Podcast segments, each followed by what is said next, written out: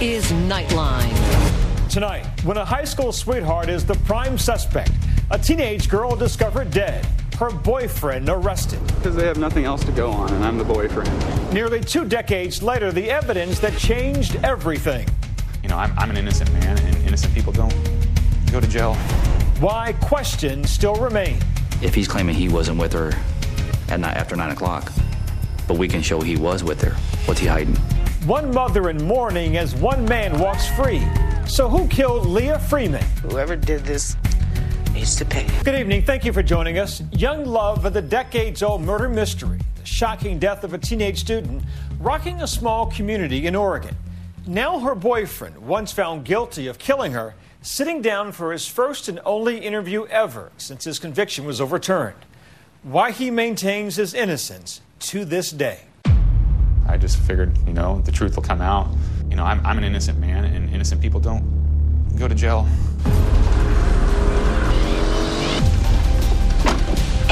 What do you think this is all about? They said it's for the murder of Leah Freeman. Did you do it? No, I didn't do it. They have nothing else to go on, and I'm the boyfriend. This afternoon, the body of a teenage female, tentatively identified as Leah Freeman, was discovered. Whoever did this needs to pay. If he's claiming he wasn't with her, but we can show he was with her, what's he hiding?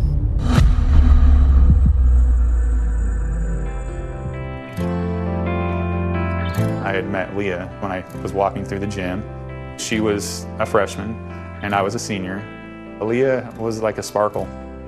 He was always in love in a way, you know, he always had a girl. The girls liked him. He was definitely a flirt. He was kind of into every girl.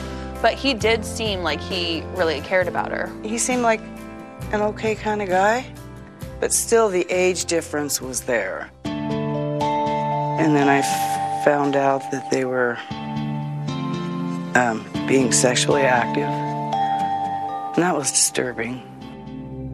I'll never forget that date. It started out like any normal day. I hadn't seen her for a while. We were still really good friends, but we just didn't hang out as much because she was with Nick a lot. She was at Sherry's, and she wanted to go jogging and asked Sherry to go with her. Sherry asked her mom, and her mom said no.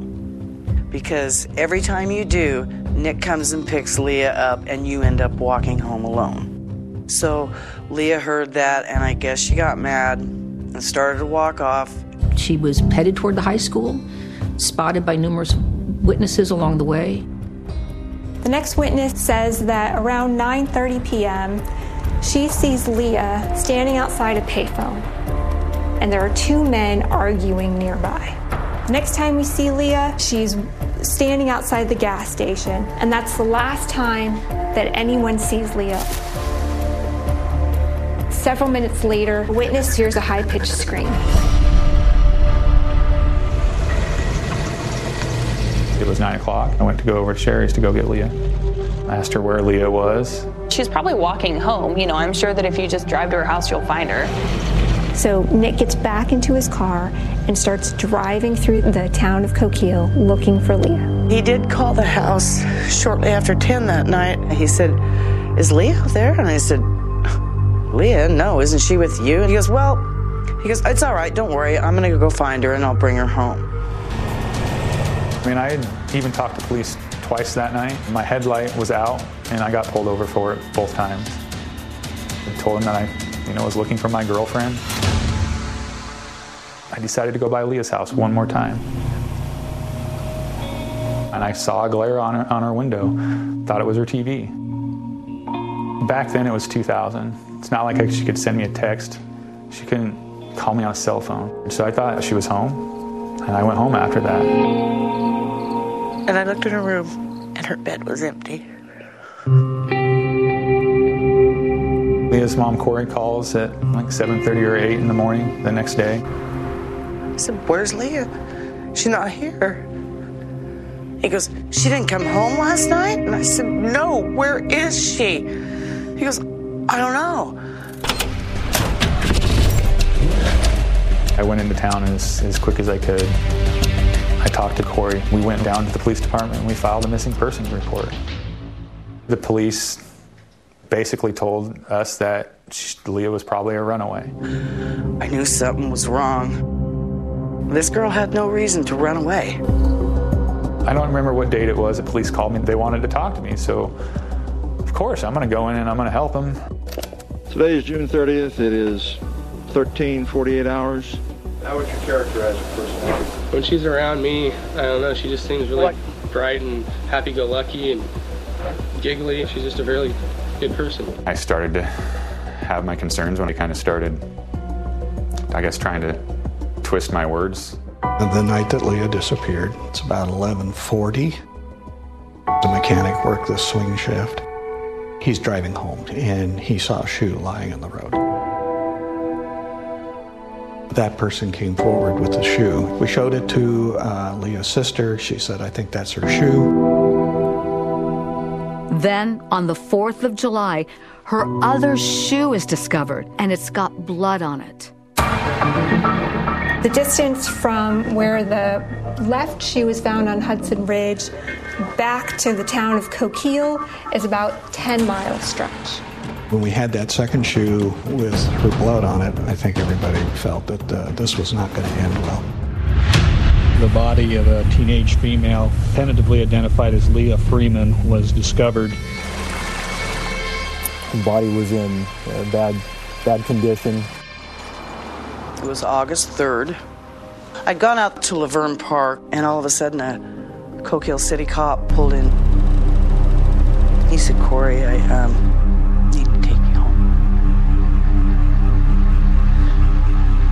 I said they found her. I remember the exact moment, and I, mean, I broke down. I just remember that specific moment in time. That's the saddest moment that I've ever gone through. fifteen-year-old Leah Freeman vanished off the streets of Coquille five weeks ago. Her death is being treated as a homicide, but investigators are saying little else. I think that everybody was quick to point fingers at Nick because he's the most likely person, being her boyfriend. Police just aren't able to make any kind of a case stick. As time went by, it slowly became a cold case. Fast forward eight years. A new sheriff comes into town and he wants to look into the case. We looked at every person that was identified as a possible suspect in this case, and then we went forward. No matter which way we went, at the end of the day, it came back to Nick McGuffin. We're going to stop by Mister McGuffin's residence and see if he's around. We've interviewed over one hundred, almost two hundred people in the last six months. With all these witnesses coming forward, police say they're getting information that appears to contradict what Nick has said all along, that he had not seen Leah after he dropped her off at her girlfriend's house around seven o'clock. I basically drove everywhere for that four hours looking for her, and I didn't see her once. We have several witnesses that actually placed Nick with Leah after nine o'clock. If he's claiming he wasn't with her at night after nine o'clock, but we can show he was with her. What's he hiding? With the tenth anniversary of Leah Freeman's disappearance and death just days away, authorities here in Coquille say they're now closer than ever to bringing justice to this case. I decided to take it to the grand jury. They called over one hundred ten witnesses, and after presenting all this evidence, they came back and said, we think Nick did it, we think he ought to be charged. It was a normal day at work, and I had forgotten a recipe at my house, so I ran home real quick. Noticed I was being followed when I pulled up to my mailbox. Cars everywhere. Is that right, Nick? What do you think this is all about? Well, obviously they said it's for the murder of Leah Freeman. Did you do it? No, I didn't do it. Loving my life, man. Why do they think you did it? Because they have nothing else to go on. I'm the boyfriend. Like, when I got arrested, it felt like a nightmare that I was trying to wake up from, but I never woke up. When we come back, Nick's nightmare comes alive in court. And what, if anything, did the defendant tell you? That I strangled that bitch and I'll strangle you too. You see headlines across your screen all day, but you're busy. What do you need to know? What's actually shaping your world? I'm Brad Milkey from A B C News, and every morning we start here. It was extraordinary for us watching here in Singapore. This is A B C's new daily podcast, a handful of stories, just twenty minutes. Director Comey, thanks for being with us. Newsmakers, smart reporting, taking you straight to the heart of the story. Start here. Listen for free on Apple Podcasts or your favorite podcast app.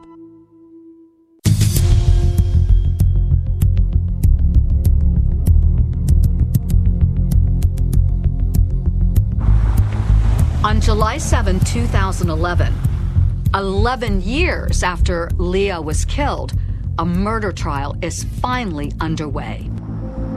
Nick stated he last saw Leah when he dropped her off at her best friend's house. In court, prosecutors call witness after witness, trying to convict Nick McGuffin of murder and manslaughter charges for the killing of Leah Freeman. See them together.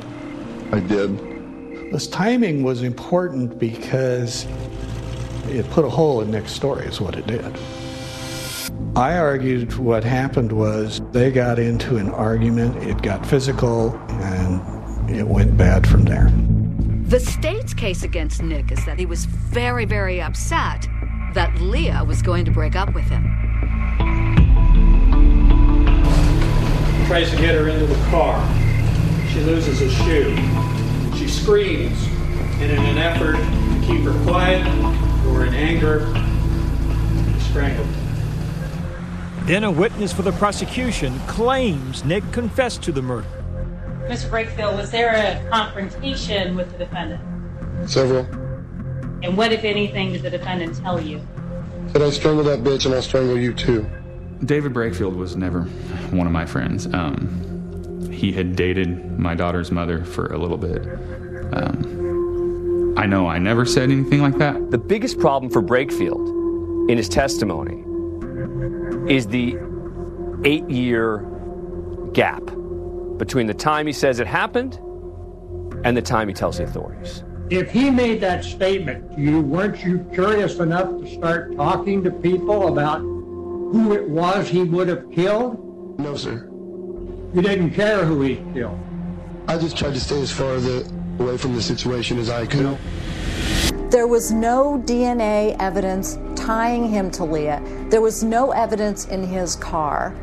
There was just nothing physically to show that he in fact did this, and there wasn't any reason for him to do it. But if convicted of murder, Nick could face life behind bars. I remember looking down. In my mind, I probably was asking God for help. I was praying for the right answer. As to count one murder, we find the defendant not guilty. The answer to his prayers, a not guilty verdict on the main charge of murder. As to the lesser included offense of manslaughter in the first degree, we find the defendant guilty. I think I nearly jumped out of my seat. I mean, it was almost like a lightning bolt had hit me. In this case, there's even more incentive for the prosecutor to request a manslaughter charge. And it's because Oregon has this quirky law. Because for murder, you need a unanimous verdict. And in Oregon, for manslaughter, you can have two holdouts. We found out that it was ten in favor of guilt and two in favor of acquittal. If this happened in any other state today, with two jurors unwilling to convict, it would end up in a hung jury. Nick was sentenced to ten years. Behind bars for a crime he says he did not commit. Little did Nick McGuffin know that a guardian angel was about to come to the rescue. There's several other organizations that deal with wrongful convictions. Wrote to every one of them. That was probably two thousand fifteen. And that's when the Oregon Innocence Project finally took his case. I had a really strong sense that Nick was innocent because of the evidence that I was looking at. It didn't make sense to me. There's no blood, no hairs, no fibers, no D N A connecting this crime to Nick. Police told twenty twenty in two thousand ten that the shoe that had the blood on it was found right in town on North Elm Street. Her shoe was found by the road here, um, with blood on it. That night? That night. That shoe that was found on North Elm Street had no blood on it, and instead there was a shoe that was found ten miles away out in the woods that had blood stains on it. There were over twenty witnesses who saw Nick driving around that night looking for Leah. He doesn't have time to commit this crime when you actually look at this. Well, we had one eyewitness uh, that put him and her together near the Mitchell place around nine o'clock. We know that that can't be true because we have documentation of another witness who sees Leah walk by the A T M, and the police officers go out to that A T M and pull those records and confirm that that is nine oh four p.m. They created an entire theory to convict a man based on evidence that's just wrong. Then a shocking discovery, bolstering Nick's claim of innocence. We were surprised when we looked at the raw data from the original D N A testing back in two thousand. There was actually D N A from an unidentified male found on both of Leah's shoes, her right shoe and her left shoe. That was a huge moment for our case. Back in two thousand, that was the infancy of our D N A testing. The analysts at the time chose not to actually call out that potential male D N A because she couldn't decide what it was, because it was at a very, very low level.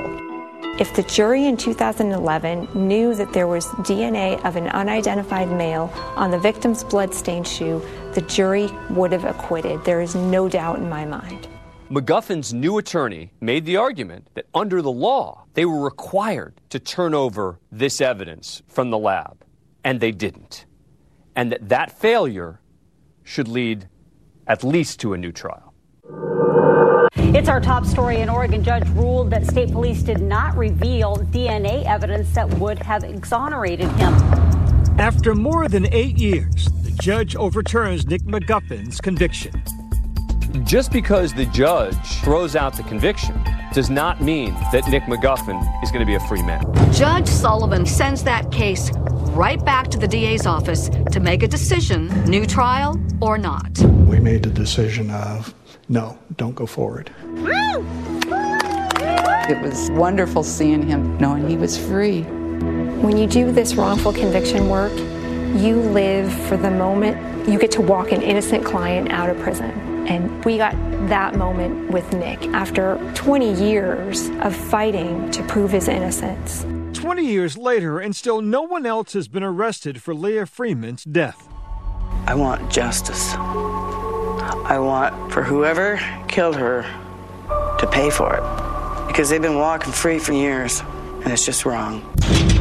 Nick McGuffin served nine years for a crime he says he did not commit. Then he moved back to his hometown. Trying to get my life back.